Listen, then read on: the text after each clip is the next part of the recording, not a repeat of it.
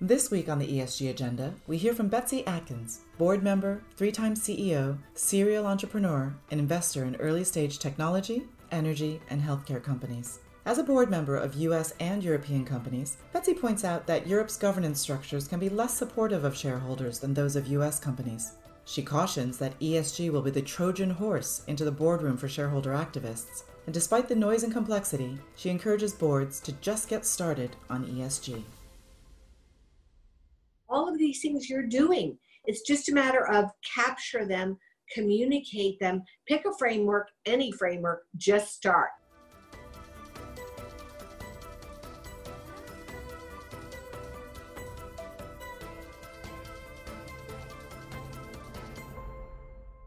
Betsy, welcome to the podcast. Delighted to be with you, Amelia. How have you seen ESG evolve in uh, boardroom perceptions over time? You know, it's, it's such a good question because years ago, you heard the phrase CSR, corporate social responsibility, that FTSE 100 UK listed companies had to get a score on CSR. And that concept and many of the innovative concepts have come from Europe. And so, focus on sustainability as part of environmental social governance was the first part to come over. Are you energy efficient? Are you a good corporate citizen with your water? Are you polluting? Are you, you know, using renewables? What are you doing in terms of being sustainable or environmentally sensitive? That was the origins. And now it has really changed to be much more fulsome and our new and current term we're using is environmental social governance, which is three key pillars. It's changed quite a bit over time. So I would say four years ago, five years ago, they thought it was a European thing, a fad, maybe not going to take hold. What has changed, and there are some very specific factual reference points that caused the change, and they happened in 2017. In 2017, ExxonMobil had a 67% withhold. The previous year was 38 on reporting on climate change, carbon footprint. All of a sudden, in 2017, it flipped over to a significant majority. 62% of shareholders said, Exxon, we really want you to uh, be very transparent and tell us what you're doing uh, in the areas of, of the environment and climate. And that same year, you had one of the biggest index funds, I think perhaps the second or third biggest, State Street Global Advisors in 2017, did a withhold vote, a negative vote, on 400 companies in their index who did not have gender diversity, were lacking gender diversity at all on their board. And that had never happened. That was a big wake up call.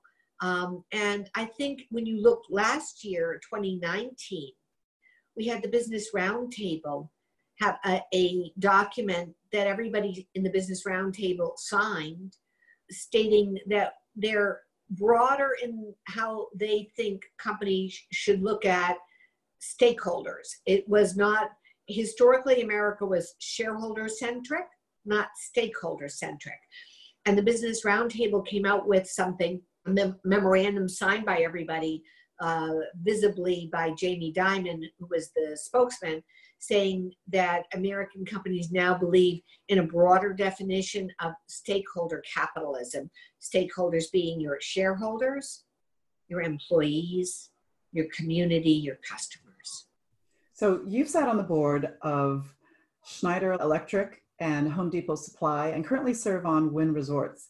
What are the biggest issues for boards today? So you know, when you look at ESG, since that's our topic, it means different things in different industries in terms of where your deepest focus is. For example, for Schneider Electric, which is about a 30 billion euro global energy management company, think of in America, Honeywell, those are the kind of peer companies. Uh, in Europe, it would be Siemens. Um, so here, if you're in the energy management business, obviously the environment, uh, how you are looking at getting to carbon neutral, uh, what are the programs and processes you do where energy is very important because they're a process control industrial automation company selling to electric utilities, selling to oil and gas, uh, large manufacturing companies. So you pick something that is related to your industry. So if an oil and gas company was implementing ESG, they'd be very concerned about carbon footprint, use of water for fracking. Those things are directly relevant to their industry. Your carbon footprint, if you're a retailer, is not as important than as a chemical company or oil and gas company. So you pick the things that have the most relationship and relevance to your industry. So at Home Depot Supply, big workforce, 35,000 people and self insured, one of the big parts of our ESG focus, besides diversity and inclusion and all of the S for social things around our workforce, uh, was wellness because people are standing on their feet.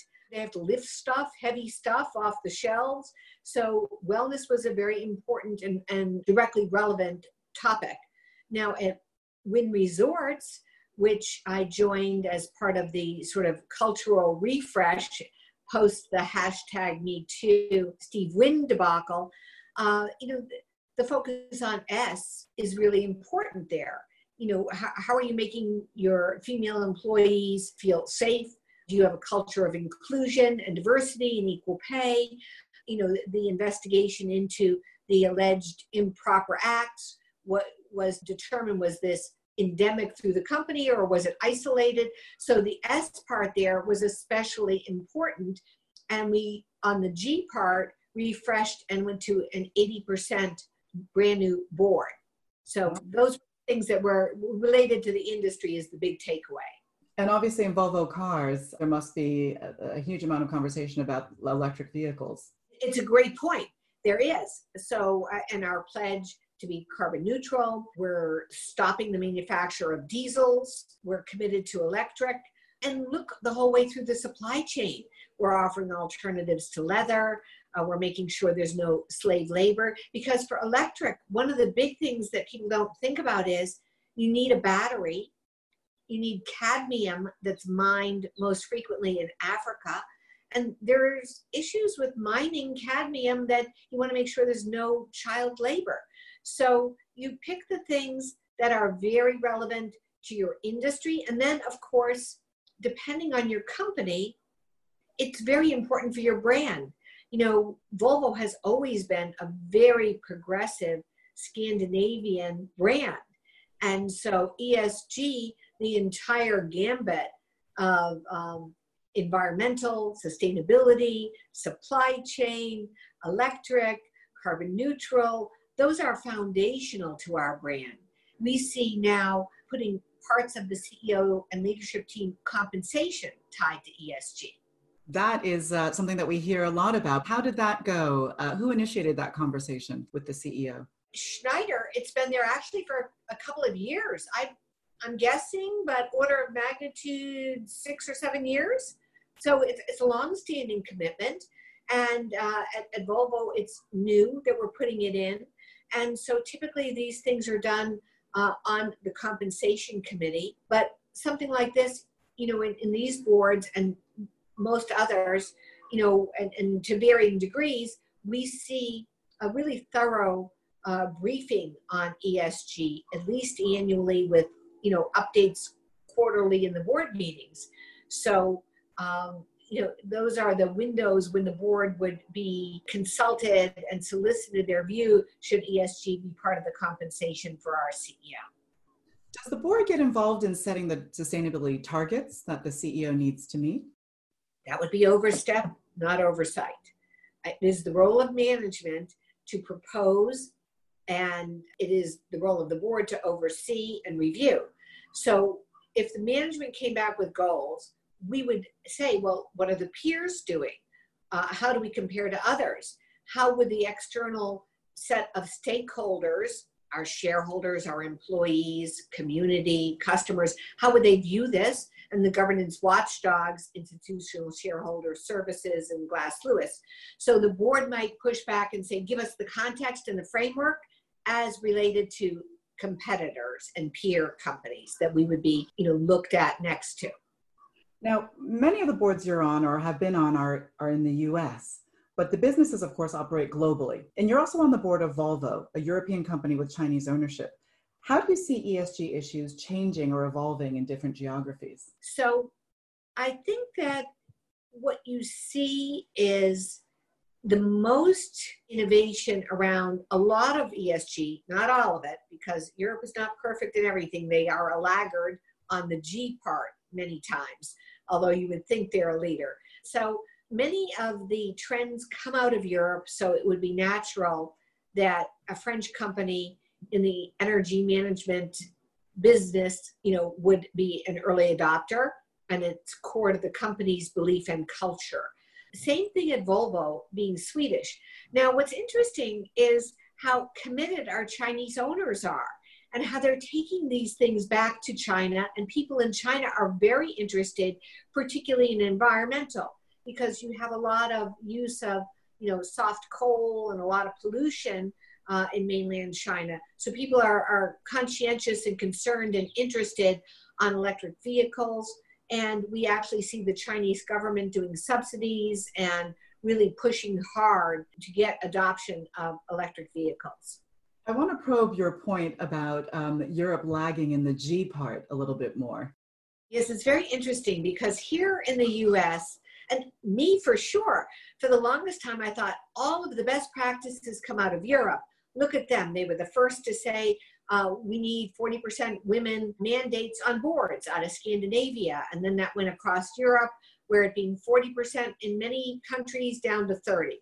And then Europe came out with corporate social responsibility, CSR, which is the forerunner to ESG. Europe is big proponent and adopters of many climate measures, which are not so prevalent in the US. But on the governance, they have one good thing, term limits, and not so good for the shareholders on others. I was absolutely flabbergasted to find out from Professor Shiva over at Columbia's Graduate School of Business. I've been chatting with him on ESG that in fact, they have very bad programs in place when it comes to the shareholders. They have big block holders on up to 30% of their companies that are either families or trusts or the country. And in fact, they have very special voting protections that make the shareholder unable to have her or his voice heard. So, for example, they have pyramid ownership schemes, uh, they have loyalty shares, dual class, and all kinds of by country very favorable legal protections for block holders. In America, we have block holders, mm, most they would typically have is 10%, and it wouldn't be a family or a trust or the country. It would be the index funds, State Street Global Advisors, uh, Vanguard, Blackstone. And what happens is if an activist goes after an underperforming stock for the shareholders and for themselves, in America, the big index funds if it's a meritorious point that the stock really is underperforming, they'll support the big index funds. So you'll get that 10% supporting, uh, you know, an activist action to refresh the board, break the company up, make them more fiscally responsible, whatever it might be. In Europe, it's not so. You can look at the Akzo Nobel case, which is shocking, where Elliott, the activist, uh, you know, couldn't get a hearing. So in fact, Europe not so shareholder friendly. and in that case, in the Netherlands, they have this um, specific uh, device called the poison pill, the Stichting. I think you're, and, and are you speaking of particularly of the, France and Germany, or you're seeing that widespread across Europe? Widespread across Europe, Germany, very prevalent, where you'll get a significant amount of companies of a billion dollar in market cap with block holders of 25 to 30 percent and that is simply not the case in the US. And they have many more protections for the block holders to have unbalanced power offsetting the voice of the shareholder. So it's really not shareholder friendly in Europe compared to the US. On the topic of shareholder activists, um, we've seen them becoming increasingly active in Europe in, in recent years after honing their strategies in the US. Jeff Ubben, former CEO of ValueAct, has recently just created his own sustainability focused fund. Do you think more activists will use ESG? Absolutely the activists are going to use ESG. It will be the Trojan horse into the boardroom. So, you know, a couple of uh, years ago, uh, they might have focused on operational inefficiency. They would always focus on board entrenchment, where you have, you know, the majority of the board with tenure above 15 years. Those kinds of governance issues will still be used. Gender diversity on the board, ethnic diversity, they'll use all of that. But ESG will be the biggest focus, I believe, uh, for activists uh, this coming year. And I think it's worth noting if you go back to the implosion and downturn of 08, there were about 85 to 90 activist proxy actions a year had been the historic average for the previous decade before 08 but in 09 it went up by 50% and now has gone back down to the same approximate 90 so i think that board members and directors listening should expect again a 50% increase i think in 21 and late 20 in activism. Significant increase i would expect. They've got big war chests. They're waiting. They're working on their thesis. And i think uh, if you don't have a good esg story and you're in the bottom half of your peers i think you better get your esg story figured out what what aspects of esg do you think they'd focus on are you all one gender or do you have 30% gender diversity because if you don't have 30% you're going to be uh, you know that'll be a target uh, if you have no ethnic diversity, that might be a target. Um, if you uh, have uh, people, st- you know, very long time on the board, they will find something. I think that's great. I mean, we often tell our um, tell our clients to think like an activist, and nobody knows them better than themselves. And where would you attack yourself if you could turn the lens on yourself? It, it's very interesting. Years ago, Andy Grove, uh, founder of Intel, did that. Uh, he had a, a, an underperforming major division and product line for a long time. If I remember correctly, it was in, in the memory business, the commodity DRAM memory. Anyhow, he was meeting with you know his COO and uh, division presidents, and uh, they were talking about this. And he said, "Well, we should look at ourselves like an activist uh, what would they come after? And the answer was this underperforming division. He said, well, then let's get out of this business. Let's not keep feeding a loser. and did they? They did. There you go. So here's a bit of a touchy topic. In this extremely volatile business environment with COVID kind of upending uh, the business landscape, where the pressure and time required from board members is increasing, can board members reasonably carry out their fiduciary duties by sitting on multiple public company boards? They can, and in fact, their effectiveness, I would posit, is greatly enhanced. At least mine is, because each board, maybe there's 10 or 12 people. I get to be with 10 or 11 really smart people and learn from them and from the boards they're on. So I'm getting the benefit of all these great practices, how they've solved problems, what insights they found, what trends they're seeing. And, you know, there's a multiplying effect. And then you can mentor uh, your CEO and leadership team and your board colleagues about what you're seeing and finding. You're much more valuable when you have more information. And the more boards you serve on, the more information you're able to accumulate. So I think it's valuable. The key thing is do you have uh, the amount of time required to really prepare? Do you do your homework really diligently, not just the board book, but we um, other information from your competitors and peer set, the outside market research reports from Gartner, IDC, Forrester? Uh, are you looking at the macro trend reports from Accenture? McKinsey, Boston Consulting Group, uh, the Futurist, whether it's Mary Meeker or Peter Diamandis at Singularity. What are you doing to make sure you're really current and that you're reading the material that management has given you and then your own homework to be, you know, valuable.